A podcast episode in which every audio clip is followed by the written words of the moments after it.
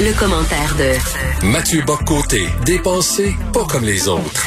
Mon cher Mathieu, tu veux nous parler du mouvement Défendre de police, mais d'abord, d'abord, Jacques Godin, un de nos plus grands comédiens qui est décédé. Euh, Mathieu, lorsque Piccoli, Michel Piccoli est mort en France, les réseaux de télé ont profité pour repasser des films de Michel Piccoli, des entrevues qu'il avait accordées pour saluer sa mémoire. Bon, ici, euh, Jacques Godin, Penses-tu qu'ils vont ressortir Radio-Canada, qu'ils vont diffuser des téléthéâtres dans lesquels il était tout ça? Ben non, il n'y a pas de transmission. Il est mort, puis après ça, on pense à autre chose. Qu'est-ce que tu en penses? Ben, je, me souviens, pendant le confinement en France, le premier confinement, euh, avant le deuxième et le troisième et le quatrième et le cinquième, euh, il y avait, euh, ils ont diffusé des, films de Louis de Funès, simplement. c'est comme si, dans un moment de crise, dans un moment de drame, on se tournait vers les, grands moments de, l'histoire du cinéma en France, l'histoire, l'histoire culturelle nationale, puis on, on ressoudait les Français, ont reçu la nation autour de cette mémoire partagée, mais ça, ça implique d'avoir un rapport intime avec ces grands créateurs, un rapport intime avec ces grandes œuvres, euh, de valoriser ce patrimoine. Euh, le drame, c'est que je suis pas certain que les Québécois valorisent leur patrimoine, qu'ils savent qu'en faire, euh, comme si d'une certaine manière, ça appartenait à un monde ancien, et nous ne savons pas exactement quoi faire avec nos grands, ce qui fait qu'une bonne partie de notre patrimoine dort ou moisit ou se décompose. c'est malheureux, c'est malheureux. Achille Moinet qui est à la console tantôt me fait euh, nous a fait entendre un extrait là, de de Des souris des hommes, la fameuse adaptation télévisuelle avec Jean Godin du, du roman de Steinbeck et, je te jure j'avais des frissons, j'avais le poil au garde à vous parce que ça a marqué ma jeunesse cette affaire-là. Et euh, j'aimerais ça que les plus jeunes le revoient ce truc-là. Là, même c'est pas le rôle de Radio Canada puis Télé-Québec de diffuser aussi de, de faire vivre notre patrimoine. C'est pas leur rôle. Non, non, leur rôle c'est de, de c'est de rééduquer la population pour l'amener à penser correctement selon les codes actuels du régime diversitaire. Ne mélangeons pas les choses. mais, mais, mais bon, mais oui, théoriquement, dans un monde parallèle qui s'appellerait le monde d'avant la révélation diversitaire et le politiquement correct, ça serait le rôle effectivement des grandes sociétés d'État, euh, de la télévision publique, radio publique, d'assurer la survie, la diffusion, la réinvention de ce patrimoine culturel. Je crois que ce serait absolument essentiel, mais je redoute aujourd'hui ce qui se passerait si on rediffusait certaines de ces que ce soit Godin ou d'autres, euh, parce que je, devine qu'on trouverait toujours un mot à, reprocher ou un autre. Hein. Je me rappelle un article récent dans euh, dans la presse d'une journaliste qui demandait que faire avec la rediffusion d'anciennes séries télé qui portent des préjugés envers tel ou tel groupe. Ben oui. Qui sont tout simplement plus drôles. Comment peut-on? Faudrait peut-être créer un comité pour savoir ce qu'on peut diffuser aujourd'hui ou non. Euh, mon Dieu, le jour où ils vont décider de repasser dans ces comptes, j'imagine j'imagine le comité qu'il va falloir créer pour les ben oui. Ben, mais tu as raison, parce que l'adaptation de Des souris des hommes, le personnage joué par Jean Godin était un déficient intellectuel qui tue une femme. Donc, hey, on est en train de dire que tous les déficients sont des meurtriers. Ça n'a pas de bon sens. On peut pas diffuser ça, voyons. Donc c'est pour ça que moi je suis assez je suis assez triste devant cela parce que on, on nous oblige aujourd'hui à faire de la politique avec tout, alors que théoriquement la politique devrait être dans, encore une fois dans ce monde parallèle qui est simplement le monde d'avant-hier. La, la, la, politique a pour vocation d'assurer la concorde de la cité, la prospérité de la cité, euh, la transmission du patrimoine de civilisation. Aujourd'hui, on a demandé à la politique de reconstruire intimement jusqu'à nos sentiments, jusqu'à notre représentation du désir. Je me rappelle dans le Devoir cet été, une artiste demandait à ce que l'État intervienne pour modifier la représentation du désir dans le cinéma et la littérature. Bon, euh, OK, qu'est-ce qu'on fait là-dedans? Donc, euh, le, rapport aux œuvres, le rapport à la culture ne structure plus notre imaginaire. On demande aux œuvres d'avoir, d'être d'abord et en tout pédagogique, de relayer la bonne vision du monde. Euh, de ce qui vient du passé, nous ne l'acceptons que si c'est sous le signe du musée des horreurs ou ce qui annonce notre génie actuel. Donc, les œuvres qui viennent du, de, surtout dans, le cas de Godin, je pense beaucoup à des, des, éléments des, des téléséries québécoises, des, des grandes dans le téléthéâtre aussi. Hmm qu'est-ce qui, qui j'ai l'impression qu'on est comme culture, on est de moins en moins capable de recevoir notre propre héritage. Je le dis avec mm. avec tristesse, mais c'est un c'est un héritage qui théoriquement devrait et pourrait nous féconder, mais nous n'en voulons. Je sais même pas qu'on veut plus nous-mêmes, c'est qu'on sait même plus qu'on pourrait le vouloir. Et Mathieu Yves Desgagnés me disait, il était professeur à l'école nationale de théâtre, donc il enseignait à l'école nationale de théâtre et ses étudiants, et là c'est pas des étudiants euh, euh, ordinaires là, c'est des étudiants qui allaient à l'école nationale de théâtre dont ils sont sensibilisés à la culture, ils ne connaissaient pas Michel Tremblay. ah oui, quand même. Tu sais, lui, lui, les bras, ils sont tombés, là. Ouais, bon, là, on part de loin. Hein. On, part de loin. La séance de rattrapage sera longue, mais euh, mais c'est en fait c'est le drame de la culture québécoise contemporaine. C'est on a cru ça c'est en fait c'est le paradoxe de 1960. On a cru en 1960 liquider tout le passé euh, en disant c'est la grande noirceur puis on recommence maintenant puis on repart une nouvelle culture québécoise puis Dieu sait qu'on a quand même créé des très belles choses à partir de là. Mais on a quand même décidé de refaire refonder ça sur le mythe de la table rase. Je dis pas que c'est la vraie table rase, mais c'était le mythe de la table rase. Mm. Ben, aujourd'hui on est en train de nous refaire le coup de la grande noirceur avec tout ce qui précède la révélation diversitaire. Donc là c'est euh, les œuvres le euh, euh, Tremblay, ça, ça sonne pas trop canadien-français? Hmm, c'est inquiétant, ça. C'est pas discriminatoire. Euh, donc, on, se retrouve avec tout un univers de sens qui que nous ne savons plus que nous pouvons vouloir. C'est pour ça que j'insiste là-dessus. Moi, j'ai toujours aimé le pardon, des, les séries de télé des années 90, début des années 90, je vous donnais l'ancien compte tantôt et Scoop pour une raison toute simple que c'est de la culture, c'est de la télé, c'est de la culture populaire. Hein. Mais en même temps, c'est, c'est Régent Tremblay qui faisait ça dans ce cas-là, non pas Michel, mais Régent. Et ce qui est intéressant là-dedans, c'est que ça donne une image d'un Québec en transition.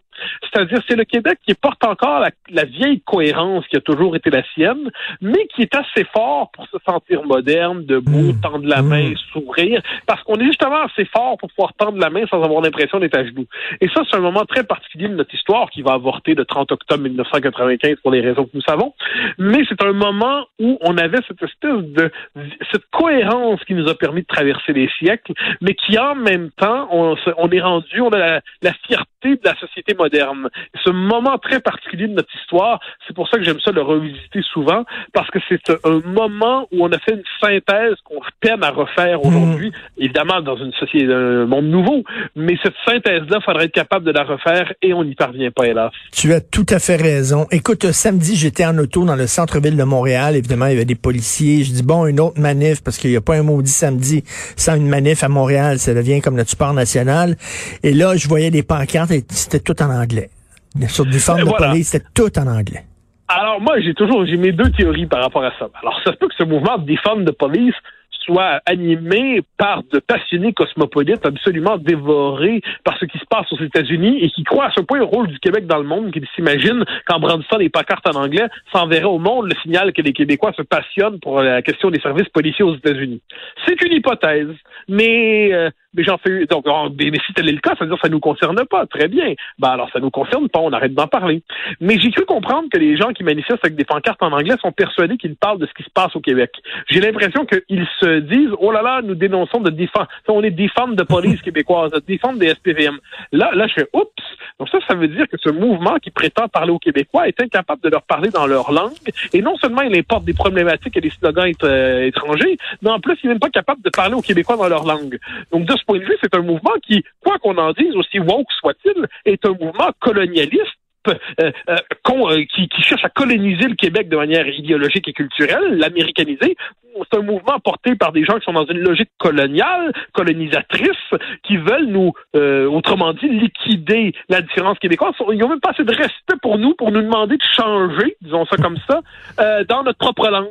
Ah, ben, désolé. Hein. Alors là, on est devant un mouvement colonialiste. Moi, devant les mouvements colonialistes, je suis, mon premier réflexe est de dire un instant, vous allez quand même vous adapter minimalement à la société à laquelle vous voulez parler, parce que sinon, on va avoir un problème. Ensuite, ensuite, l'idée de faire d'abolir la police, de défendre de police, de traiter la police comme nous comme on nous le dit, comme si c'était une force d'occupation euh, contre les autochtones et les populations racisées et pratiquant un racisme généralisé et comme si la police était illégitime, comme si la police était une force de domination illégitime et non pas la première garante de la sécurité publique pour assurer la sécurité des uns et des autres. Là, en plus, on bascule dans un univers idéologique d'extrême gauche. Euh, donc, si, si on conjugue le colonialisme anglo-américain plus l'extrême gauche, je commence à me dire que ça me plus ou moins d'embrasser ce mouvement. Et c'est beaucoup des gens de, il faut le dire, des gens de McGill et de Concordia. Là. Mais bien sûr, mais il n'y a pas de doute là-dessus. Euh, on est ici, c'est paradoxal. Hein. On se retrouve avec, euh, moi j'aime ça, c'est que les néo-rhodésiens sont progressistes. C'est ça qui est paradoxal. À tout le monde, ils sont persuadés de l'être. Euh, ils sont, ils assument ce sentiment de supériorité par rapport au Québec français qui seront composés de bouseux réactionnaires, racistes et xénophobes. Et là, au nom de la wokitude, hein, l'extrême wokitude, du sentiment d'éveil devant la diversité et des droits des minorités. On nous explique en anglais que le français est un obstacle à la diversité en Amérique du Nord. Ben, c'est génial. On traite le Québec comme une extension euh, enneigée du Mississippi. Mais c'est formidable. Et on nous impose des grilles de lecture qui sont complètement décalées par rapport à notre situation. Et là, c'est fou parce qu'on se dit les Québécois sont pas fous. En général, on n'est pas on n'est pas tous des génies, mais on n'est pas complètement fous non plus. Est-ce que les policiers ont su qu'ils ont dû changer leur travail ces dernières années, s'adapter à une société plus diversifiée Est-ce qu'ils ont compris qu'ils n'ont pas toujours devant eux des gangs de rue, puis souvent il y a des problèmes sociaux, des hmm. cogs, des problèmes mentaux lourds? Est-ce qu'ils cherchent à s'adapter à ça? Oui. Est-ce que l'adaptation se passe pas toujours bien? Bien sûr, il y a des fois qu'il y a des dérapages. Quand il y a des dérapages, est-ce qu'on les dénonce? Sans le moindre doute. Tout là, on est capable de le faire. Mais quand on décide de rajouter ça, de le faire, rentrer dans la moulinette idéologique et nous expliquer justement, j'y reviens parce que c'est quand même leur vocabulaire, que c'est une force d'occupation coloniale qu'il faudrait désarmer, définancer et abolir pour mettre, permettre une société, une forme, une autogestion diversitaire à Montréal. Hein, c'est quand même leur idée. Parce que fondamentalement, c'est un territoire non cédé, il faut pas l'oublier. Quand on rentre dans cette logique-là, à un moment donné, on a l'impression d'être d'étouffer dans un univers, un univers sous-oxygéné. Euh, c'est un univers rempli de slogans, de références, de concepts qui sont complètement, même pas décalés, mais complètement extérieurs, ne pas dire hostiles à la réalité québécoise.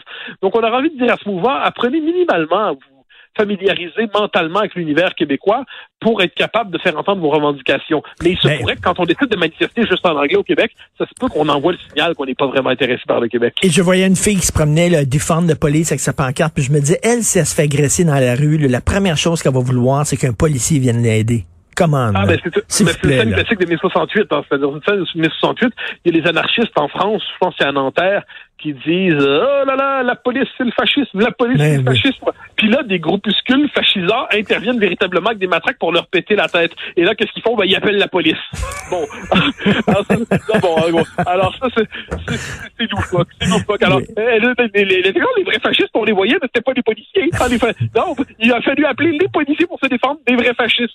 Oups. Ben oui, on se souvient du, euh, du fameux slogan de mai 68, le CRS-SS, qui était tellement débile. C'était d'une intelligence formidable. Hein. les, les, les, SS, CRS, vraiment, c'est la même chose. Donc ça, j'ai l'impression que c'est toute une espèce d'idéologie anti-occidentale qui se déploie à travers ça, dans l'anti-police, dans l'anti, euh, en fait, tous les anti disponibles aujourd'hui. On a l'impression qu'on est devant une espèce de discours qui euh, est, présente une vision fantasmée et criminalisée, criminalisée, complètement délirante des sociétés occidentales, la société québécoise notamment. Et on aurait envie de dire devant cela à l'espagnol no pasaram. Euh, on aurait envie de dire comme Gandalf, vous ne passerez pas. On aurait envie de dire simplement non merci les enfants. merci beaucoup Mathieu. Bonne journée Mathieu Bonne journée.